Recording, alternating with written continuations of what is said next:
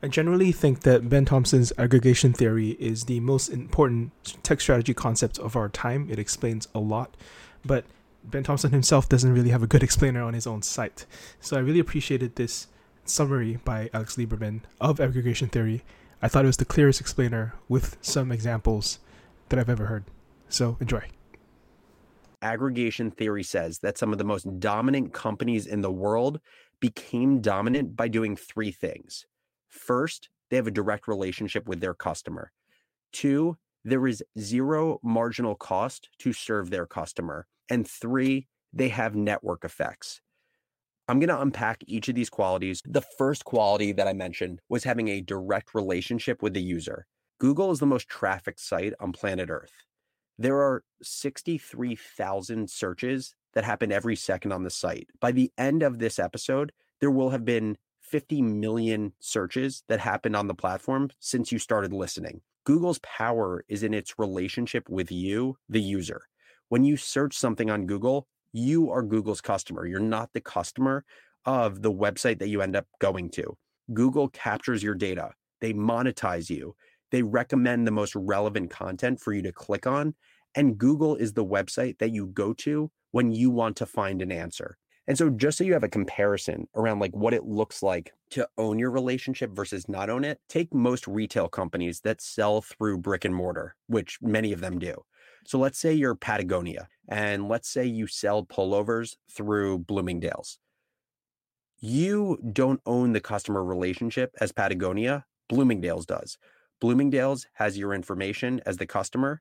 They know what you bought and they can market to you moving forward because they have things like your email address or your credit card information. Beyond getting the sale, if you're Patagonia, you haven't learned anything about your customer. That's the first characteristic of aggregators. You own the user relationship.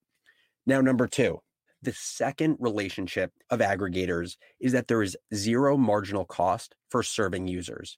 Let me explain what that means. If you're an aggregator, you don't incur any of the marginal costs that most businesses have to. So take Airbnb.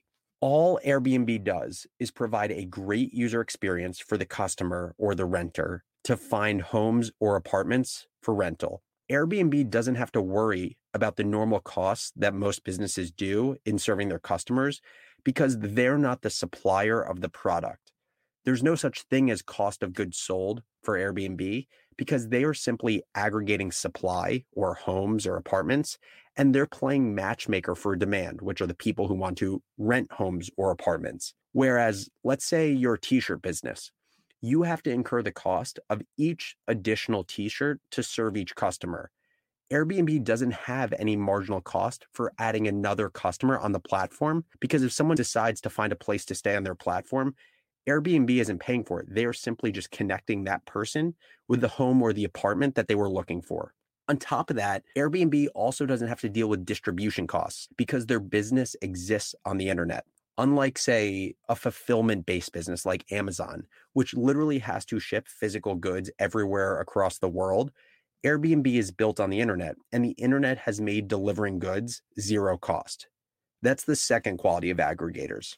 The third and final characteristic of an aggregator are network effects. Basically, all that this means is an aggregator gets more valuable over time for the user, and aggregators find that the cost of acquiring new customers goes down over time as well, which is completely opposite from what most businesses experience. For most businesses, when you start your company, when you achieve product market fit, your initial customers are generally your most passionate, your most loyal, and your perfect fit customers. As you grow your company, you find that the quality of your customer goes down because it isn't a perfect fit.